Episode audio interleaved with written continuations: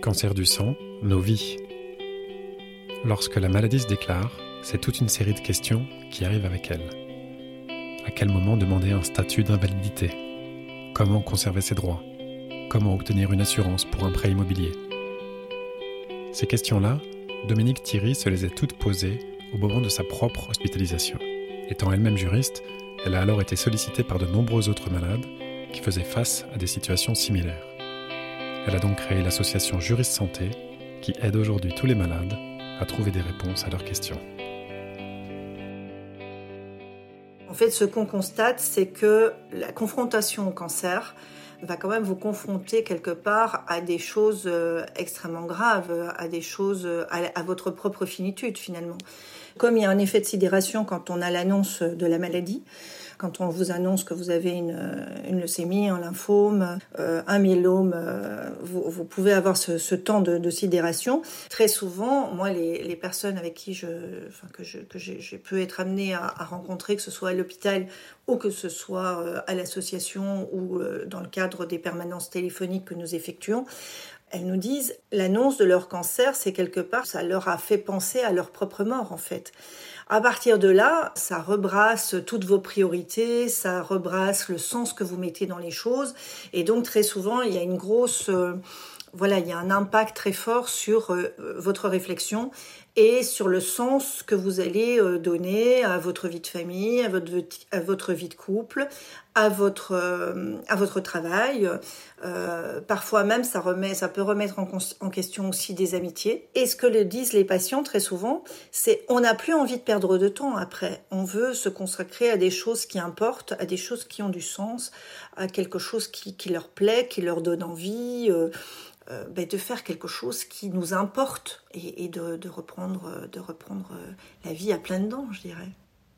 Vous avez certes eu euh, peut-être un diagnostic, vous avez eu des traitements, mais la vie continue pour vous. Donc euh, vous continuez à faire des projets. Vous avez envie d'acheter une maison ou de changer de maison parce que peut-être que euh, vous, entre temps, vous avez eu un enfant ou adopté un enfant. Enfin voilà, les, choses continuent à, se faire. Et là vient le constat que ça va devenir extrêmement difficile d'accéder aux, assurances de prêt. Euh, que ce soit d'ailleurs pour euh, un emprunt immobilier ou que ce soit euh, parce que du fait du cancer, vous vous dites ben moi j'ai plus envie de faire ce job-là, mais j'ai envie de créer ma propre entreprise et j'ai besoin d'emprunter.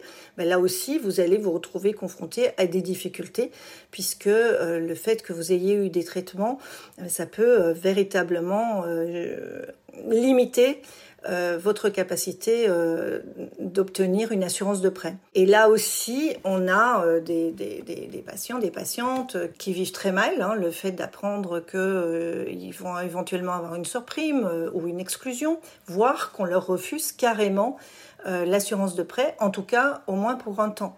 Et puis vous avez les patients qui malheureusement sont sur une chronicisation de la pathologie, et là c'est pas pour un temps, c'est parfois il n'y aura plus d'accès à l'assurance de prêt. Et donc, euh, pour eux, c'est extrêmement euh, compliqué.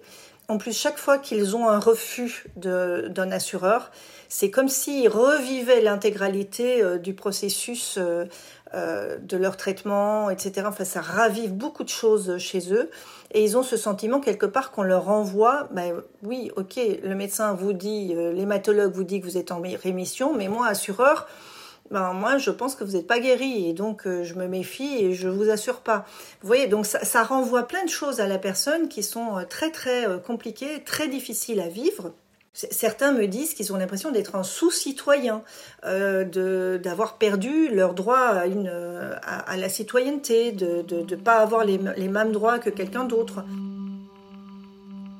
Quand vous vous y attendez pas du tout euh, et que vous allez chez le médecin conseil de la sécurité sociale au bout de 18 mois d'arrêt et que le médecin conseil de la sécurité sociale vous annonce ben moi je pense que vous pourrez jamais reprendre le travail à temps plein voire ne jamais reprendre le travail du tout euh, ben ça fait un choc hein. euh, moi j'ai des j'ai des, patients qui, qui appellent en pleurs quand on est avec des personnes extrêmement stressées extrêmement voilà, qui, qui, ont des prises de décision extrêmement importantes euh, à prendre parce que ça va changer leur vie quelque part. En fait, le cancer, pour certaines personnes, ça change la vie.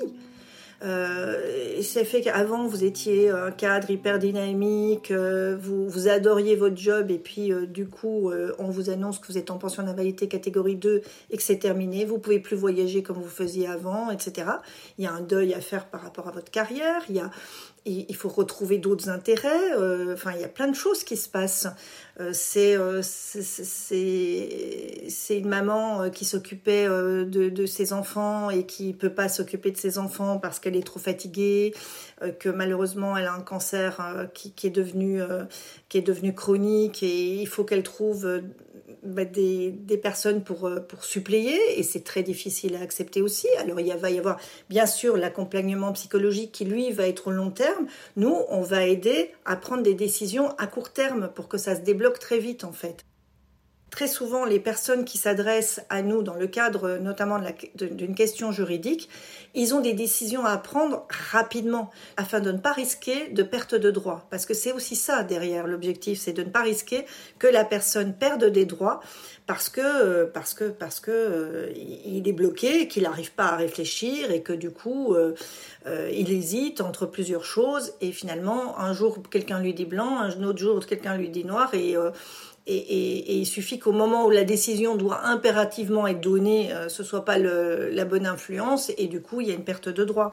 On est sur des, délais de six mois à peu près hein, sur euh, quelqu'un qui, euh, qui va nous, nous, contacter par rapport à une, qui s'interroge par rapport à, une évolution euh, dans sa carrière, une reprise d'emploi ou au contraire euh, une diminution de, de l'emploi, voire un arrêt de, son travail, il faut que très rapidement cette personne puisse avoir les moyens, acquérir les moyens de prendre sa décision et que ce soit sa décision et la bonne décision. Ils ont parfois effectivement besoin d'avoir ce coaching qui va les aider euh, à prendre euh, une décision qu'ils vont prendre eux. Hein. C'est pas le coach qui va prendre la décision à leur place, tout comme c'est pas jamais le juriste qui va prendre la décision à leur place. C'est vraiment de, leur permettre d'avoir un appui pour réfléchir, pour déterminer toutes les conséquences de chacune euh, des décisions qu'ils peuvent prendre, de chacun des scénarios, et donc déterminer qu'est-ce qui va le mieux leur, convenir. Donc ça, on, on l'utilise, on utilise énormément de coaching pour pour aider les, patients et les aidants dans leur prise de décision. L'activité de l'association n'a pas, euh, pas été euh, en décroissance. Hein. Nous, on, a toujours évoqué euh, avec le président de l'association, qui est Thierry Calva, la possibilité de mettre dans nos statuts que le jour où on n'aura plus besoin de nous, l'association sera dissoute. Honnêtement, j'aimerais bien. j'aimerais bien que demain on puisse nous dire ben, il n'y a plus aucun problème. Au niveau euh, de l'emploi, tout se passe très bien. Aujourd'hui, euh, tous les employeurs euh, aménagent les postes de travail, tous les employeurs sont bienveillants, bien traitants, il y a de l'emploi pour tous, il n'y a plus de chômage. Et les assureurs ont baissé leurs conditions, même les personnes où on a créé un fonds un fonds euh, de solidarité afin que les personnes qui n'ont pas accès à l'assurance aient accès à ce fonds et puissent s'assurer et puissent être en acquisition de la propriété si elles le souhaitent. Enfin moi je voilà, je ne demande que ça.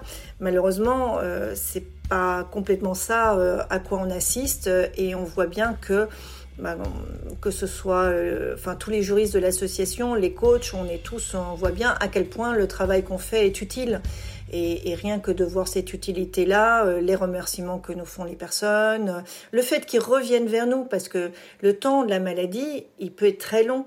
Une des plus anciennes patientes que nous suivons, ça fait plus de dix ans qu'on la suit.